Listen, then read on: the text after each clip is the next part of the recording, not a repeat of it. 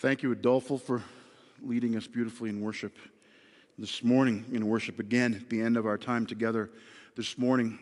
Uh, as Adolfo mentioned, we're starting a new teaching series. I'm going to put that slide up on the screen for you, just quick. Uh, you'll see this on uh, our Facebook page, and I put it out in our uh, weekly email as well.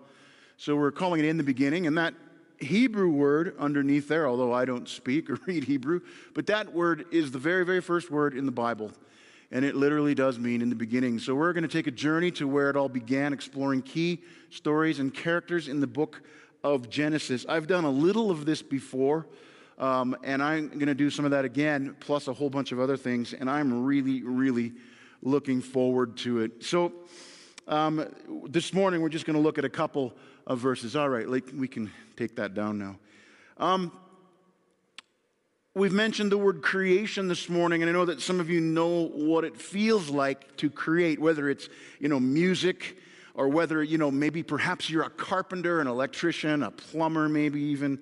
Uh, you know, you like to bake things or, or whatever at home. Some of you are crafty and you do that sort of thing as well. One of the greatest joys that I get, and I've shared this before, this won't be a surprise to too many of you. One of the greatest joys that I get is when I cook. Last night we made a fantastic homemade curry. It was excellent. I loved it. Uh, I just get joy out of that. And uh, my wife and I do that together. Uh, it's, it's a great thing. I, I want to share this little story. Perhaps you've heard this before. I don't know. There was a, obviously, this is a fable, so don't send me emails saying that's not possible. But um, there was a scientist who wanted to have a competition with God. So God comes down, and the scientists get together, and, and, uh, and the, the scientist is going is to create something with, you know, with the dirt. He's going to, you know, I can take these molecules and I can create something with them. And God says, okay, that's interesting. You know, why don't you go first? So scientist bends down to pick up a handful of dirt, and God goes, no, no, no, no, no. Get your own dirt. so uh, th- this just to illustrates this idea that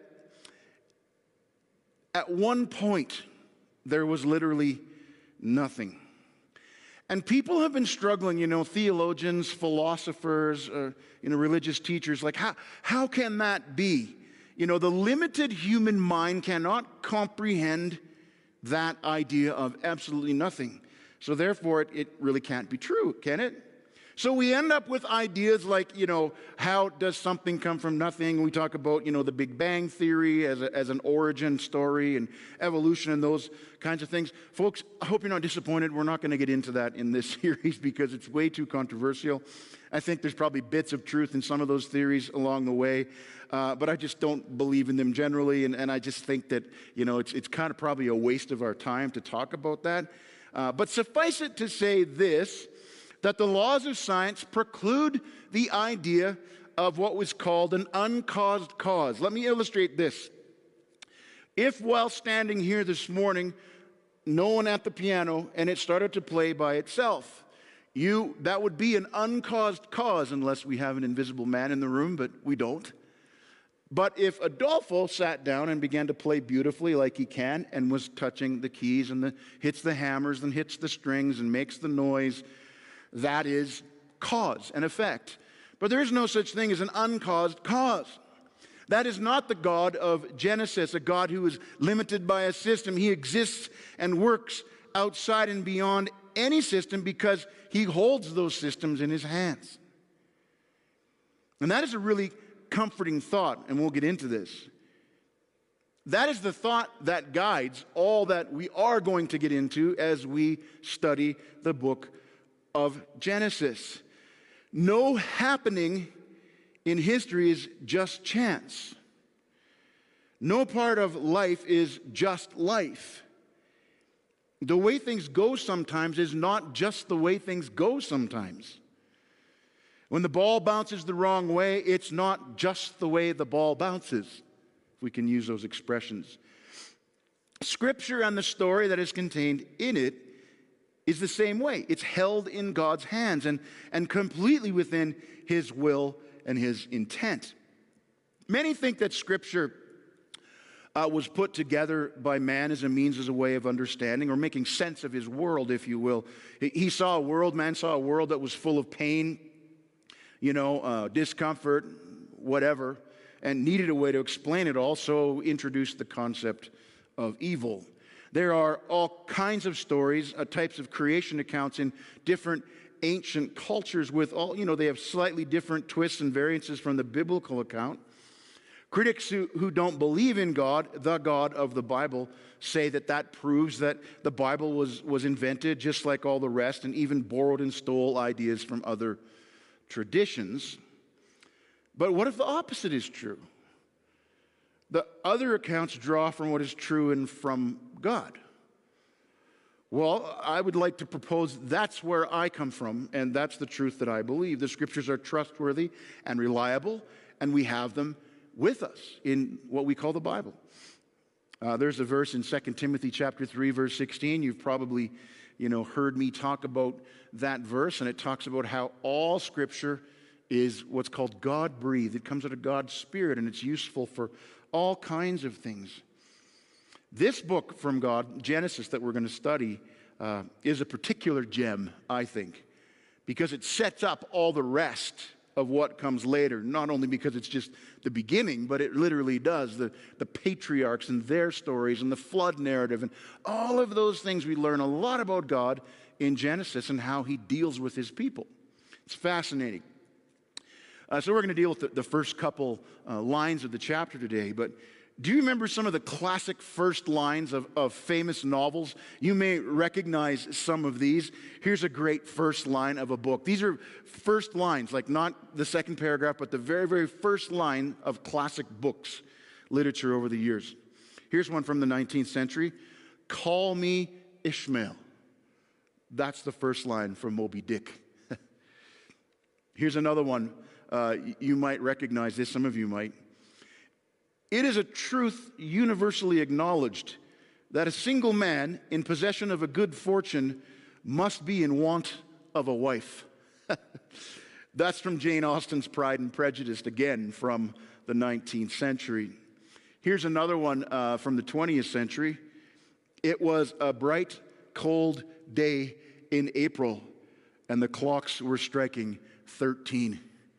That's from George Orwell from his book 1984.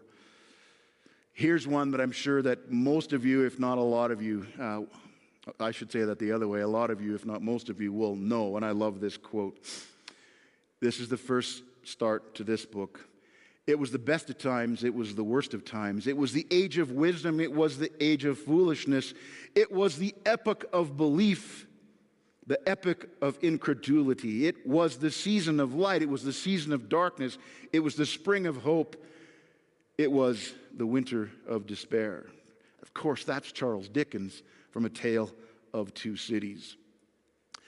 These opening verses that we're going to look at, these opening few lines of our book of the Bible, most people would recognize them if you asked, and here they are in the beginning, God created the heavens and the earth, and now the earth was formless and empty. Darkness is over the surface of the deep, and the Spirit of God was hovering over the waters. If you read those lines to most people, at least in, you know, modern, in the modern world, they would probably go, yeah, that's, I think that's the Bible.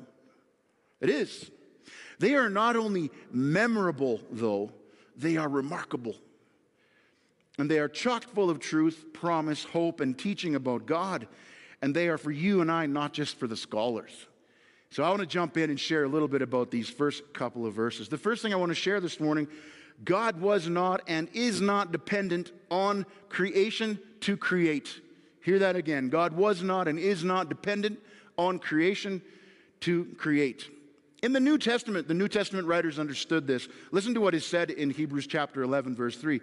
By faith, we believe that the universe was created at God's command, so that what is seen was not made out of what is visible. This is essentially the biblical teaching and theology of creatio ex nihilo. That's Latin for from nothing or created from nothing.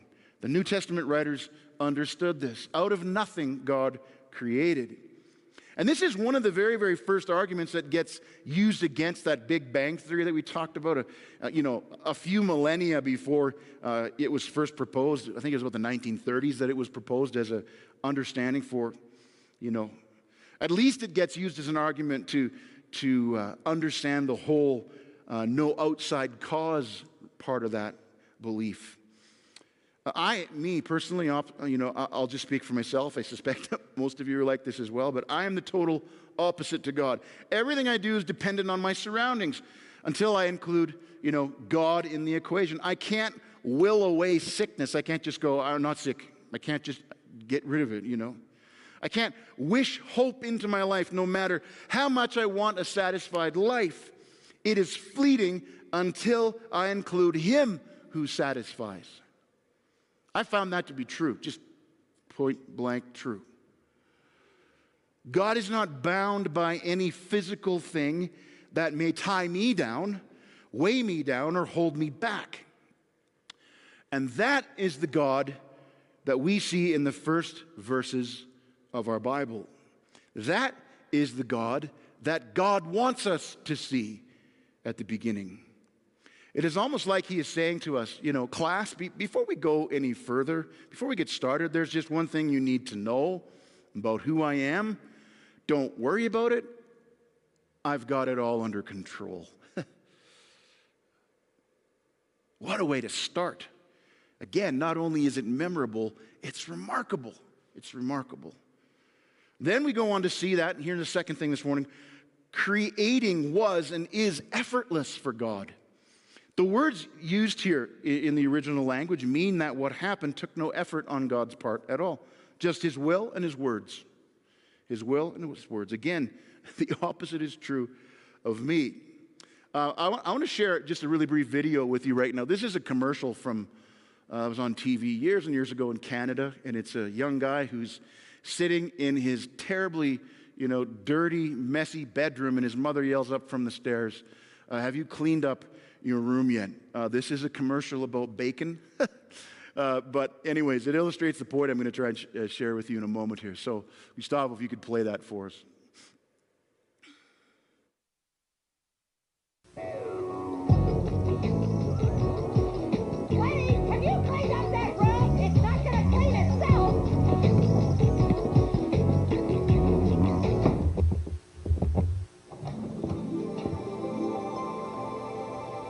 Isn't it great when things are already done for you? Like Maple Leaf Ready Crisp Bacon. It's pre-cooked, so it's ready in five seconds. Real bacon without a real mess. New from the bacon experts at Maple Leaf. That, that commercial illustrates the idea that, you know, if we could just will stuff to happen, you know. He's got this terrible messy room, and his mom says, and if you didn't hear it well, she says, it's not to clean, it's, it's not to get clean by itself. Well, in the commercial, it did, though, didn't it? But I, I just can't will that kind of thing. I'd love to be able to will a plate of bacon right handy when I'd like it as well, too. Wouldn't we all? Uh, that is, if you like bacon. But, anyways, my will is, is completely and unable to create on its own. It requires a great deal of effort for me to be creative, to make things happen. It's just the way it is, but it's not that way for God. So often I know the things that I want for myself and for my family, and even for this church as I think about leadership. And, and I set out to make them a reality, or at least try, eh, eh, and I, and I put in effort, and then it begins and I fail. I don't know if you have that happen too, but what, what if I would just stop and go, God, what do you want? What do you want to do through me? I think that we would avoid a ton of disappointment and failure if, if I would only allow Him to have control of what is created in and through my life, that is. Then I can rest in Him and not have to, you know, literally not have to try in my own effort so much. I still have to put work into it, but God's with us when we do that. Start in that place with His will, not mine first. Thirdly, God's creation created order out of chaos. These words here in the second verse, you know, formless and void, give the idea of, of lack of structure and chaos, literally. That's, there's that word is in there in the original language, chaos. And Webster's dictionary defines chaos as the state of disorganization before the creation of distinct forms. And obviously, you know, that's the difference between verses 2 and then the next verse in verse 3, where it says that God said, Let there be light, that creative will of God. Just the voice of God did this. Order out of chaos. And again, this is not the picture of my life, and, and I suspect that some of you can relate to this. Chaos is often sort of a part of the reality, you know? Busy schedules, time commitments, work, and all those kinds of things that we got to get in, and any volunteerism that we're involved in, school schedules if you have kids. It just gets kind of ridiculous and, and daunting and tiring, doesn't it? And those are normal times. What about the days we live in now? I've heard all kinds of stories about moms and dads who've got chaotic realities in their homes now as they try to, you know, manage all these extra commitments, yet they have children and they're doing school online and at home. Crazy days. Chaos, I think. Uh, John Wesley, uh, who was an 18th century English Methodist reformer, is famous for this idea that um, we are too, I'm too busy not to pray. too busy not to pray. For a lot of us, the other side of that is more often the reality. I'm, I find myself too busy and then forget to pray. We need to hear the creative voice of God to create some order in our chaotic worlds and lives. And that comes in prayer. That comes in prayer. Fourthly, God's creative acts are perfect. Now, this is just, just an, a logical, you know, philosophers call this a syllogism where, you know, God is, God is perfect, God created, therefore God's creation is perfect. It's just, it is what it is. I mean, when his perfect created world, or when his world was created, it was created perfectly.